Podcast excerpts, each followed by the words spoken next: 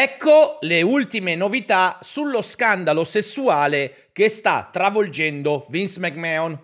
Allora, la TKO ha diramato un breve comunicato che dice Vince McMahon non controlla la TKO e non supervisiona le operazioni giornaliere della WWE. Sebbene questa storia sia precedente al mandato del nostro team esecutivo, prendiamo molto seriamente la grave denuncia della signora Grant e stiamo affrontando la questione internamente.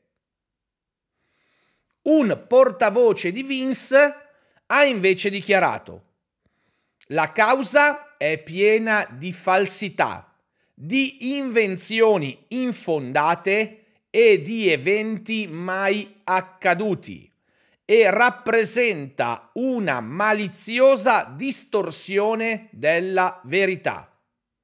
Il signor McMahon intende vigorosamente difendersi da queste accuse.